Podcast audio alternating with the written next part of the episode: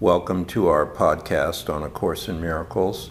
And recently we have started part two in the workbook, and these are much shorter lessons, and they're only a half a page long, and they're very poetic. They read like a prayer. And part one is designed to dismantle our ego, and part two is designed to introduce us to our true self. So all these um, lessons in part two, they're very lofty. So uh, we're glad to be doing them, and we're going to start with the the first one, which is 221. Right, this is very beautiful. It says, Peace to my mind, let all my thoughts be still. And this prayer is very beautiful. It's talking about, Father, you come to us today and seek, no, Father, I come to you today and seek the peace that you alone can give. I come in silence, in the quiet of my heart, the deep recesses of my mind. I wait and listen to your voice. My Father, speak to me today. I come to hear your voice in silence and in certainty and love. Sure, you will hear my call and answer me. So I really like this lesson because I've been trying to become aware that God is speaking to me lately. And I'm sure God was always speaking to me, but I was not always aware. So God is here, and so we wait for Him to answer us. And we have certainty that He will speak to us. That's what this course lesson is about. Yeah, and I think, you know, recently you've been having kind of a pain in your ear, and we've been processing that. And, you know, we got arrived at two things. One, you were you were straining to hear God's voice, and then that that was one reason you had the pain in the ear. You felt like you weren't hearing it, and you were straining to hear it. And then the other thing was you were hearing some things like a noisy neighbor, Very you know, noisy. that that we didn't want to hear, you know. So um, so I think this thing about hearing is is the issue of this this lesson, and it it says, "Peace to my mind, let all my thoughts be still."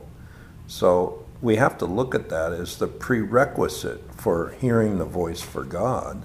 Like, if all the chatter and all the grievances and all the judgments and fears are raging in our mind, we're not going to hear the voice for God. We're going to hear all of our ego's de- distractions. So, the beginning of hearing the voice for God is silencing your own voice.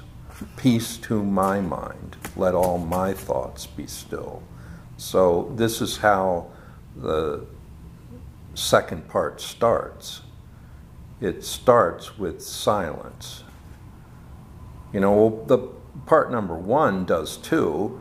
Nothing I see means anything, but we're so new to the course at that point, we don't really get that we have to silence our mind. But, you know, after 220 lessons, and most of them are about forgiveness and letting go of the ego's thought system, now we're prepared enough to uh, hear this lesson peace to my mind, let all my thoughts be still. And then the prayer, like you just read, it's all about hearing God's voice, isn't it? Yes. Could you just read it a couple lines again? That part about hearing Uh, God's voice. I come in silence and in quiet of my heart, the deep recesses of my mind. I wait and listen to your voice. My Father, speak to me today. I come to hear your voice in silence, in certainty, and love.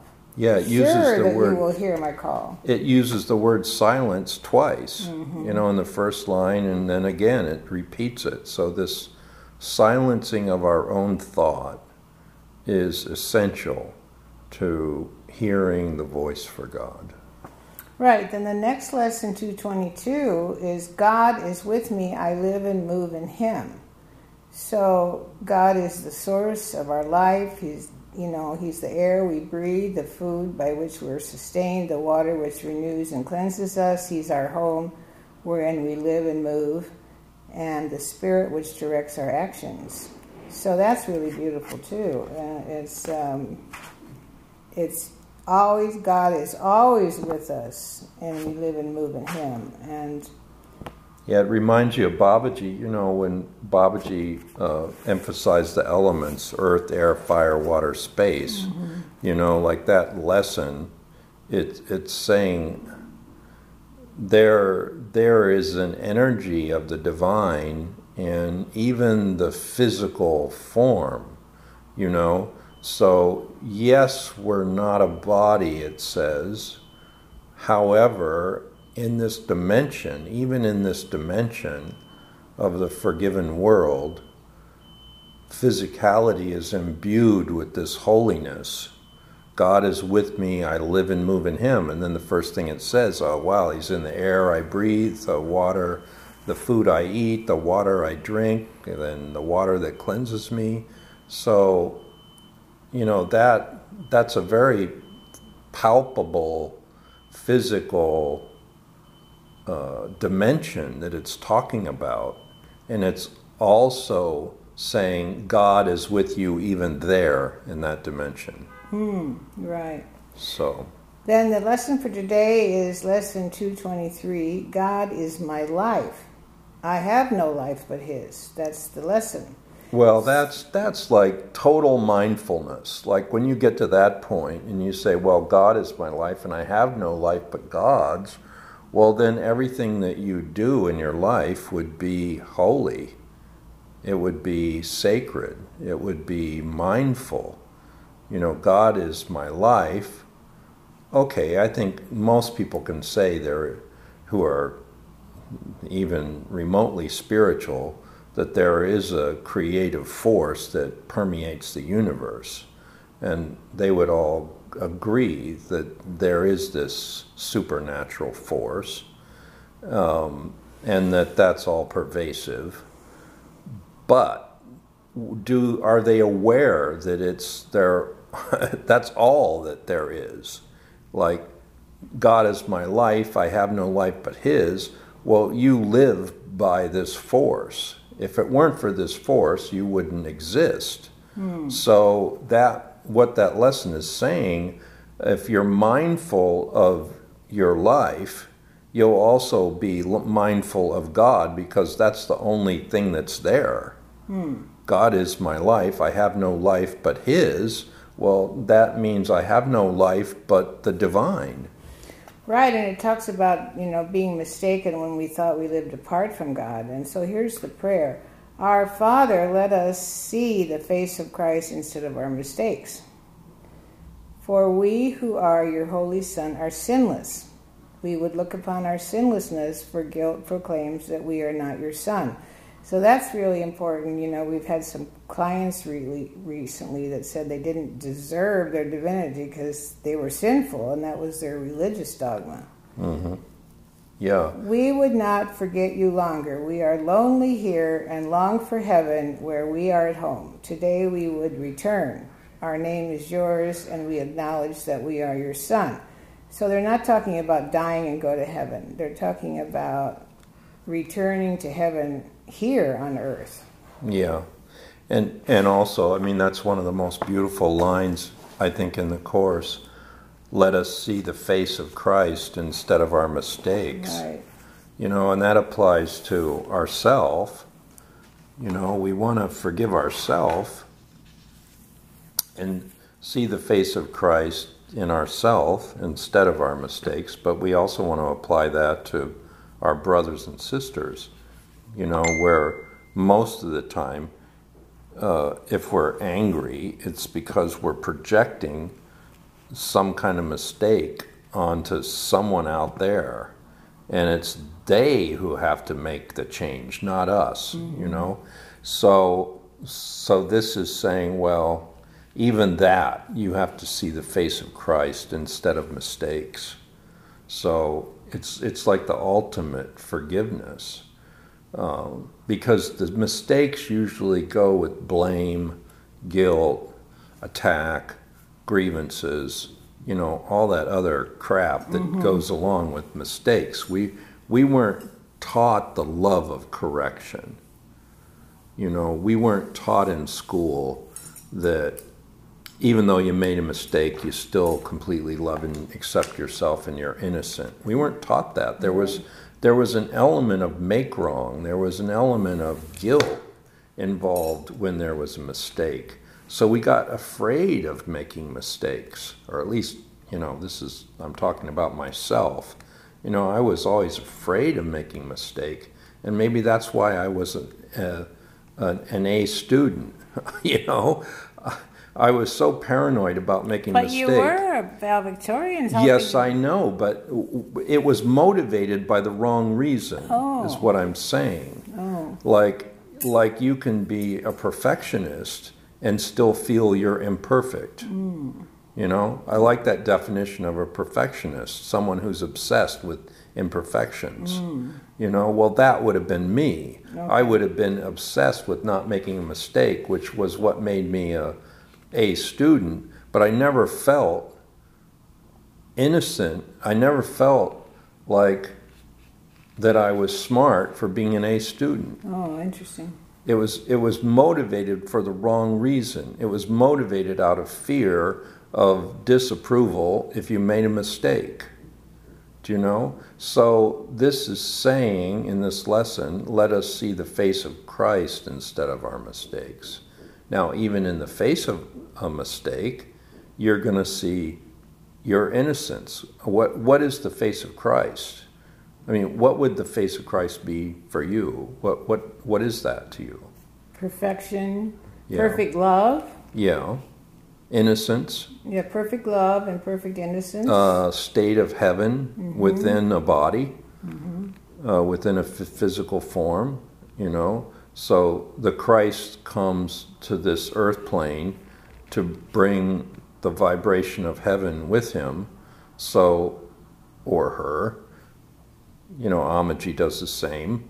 She brings the vibration of heaven with her, and she represents the Christ self, you know, the Christ energy. And, and uh, you don't think she looks at people's mistakes and makes them wrong when they come for a hug. She sees all their errors, mm-hmm. but she overlooks them mm-hmm. and says, Well, you know, this is grace. This is the Divine Mother's grace, and all your errors are forgiven and absolved without any guilt.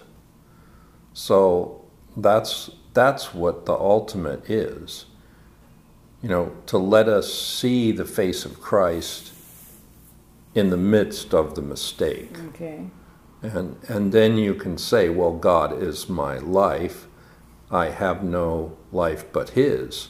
Well, that's how a saint lives. I mean, Amaji doesn't have any life other than God's. Babaji doesn't have any life other than God's. Mm-hmm. And that's why they're masters, Right. because they live totally in that vibration of, of the Christ energy, mm-hmm. you know. And, and yes, now here's, here's a subtle point uh, because it's coming up with some of our students. Like, as a teacher, it's our responsibility sometimes to uh, bring to the awareness of a student a mistake they're making. Okay, would you say that that's a role of a teacher? Right. is to help the student make correction of their errors. Well, just because we bring an error to someone's attention doesn't mean we're not compassionate. In fact, we're being more compassionate by pointing out the error that they don't see. Like if, if it's if there's an error I don't see and I'm not seeing it and I'm not going to see it, then it, it's the responsibility of the teacher to point the error out to me. And it may be tough. Like I remember, you know, uh, you know, I've told you this story before. You know, when Tarji and I went to India to see Ramana Maharshi, his ashram, and we were waiting in uh, Madras for the car to come pick us up, and it was like a six hour drive. The guy had to drive six hours to pick us up and then six hours back. And Tarji just took me aside and said, You know, they would never send a car for you. and and you go find your own way down there. Well, I was shocked. You know, I at the time I thought that was cruel, but what he was doing was showing me what reverence is. And I had not realized the depth of reverence, but after that I did. You know? So so the teacher corrects the student even though the student doesn't see the error and he does see the face of Christ in the student. But that's the problem. The teacher sees the face of Christ even when you're making the errors, but you don't see the face of Christ in yourself because you're too obsessed with the error. Mm. So the role of the teacher is to correct the error, and that is compassionate, and that is unconditional love. But it, it looks a little bit hairy at the time because you're trying to pull out some kind of insanity and put it on the table and look at it and then let it go. And that's the, that's the role of the teacher. The only role of the teacher is to help you correct your errors. If you had no errors, you wouldn't need a teacher. You'd be the Christ. You know? So, um, yeah, it's like the teacher goes down into the into the trench and pulls you out of it. You're stuck in the trench and you don't even know it, and the teacher goes down and pulls you out of it. And that's kind of, you know, it truly is. It looks like a battle at the time, but that's just the way it is. God is my life, and I have no life but His. Yeah, and let us see the face of Christ instead of our mistakes. Okay. Thank you. Thank you.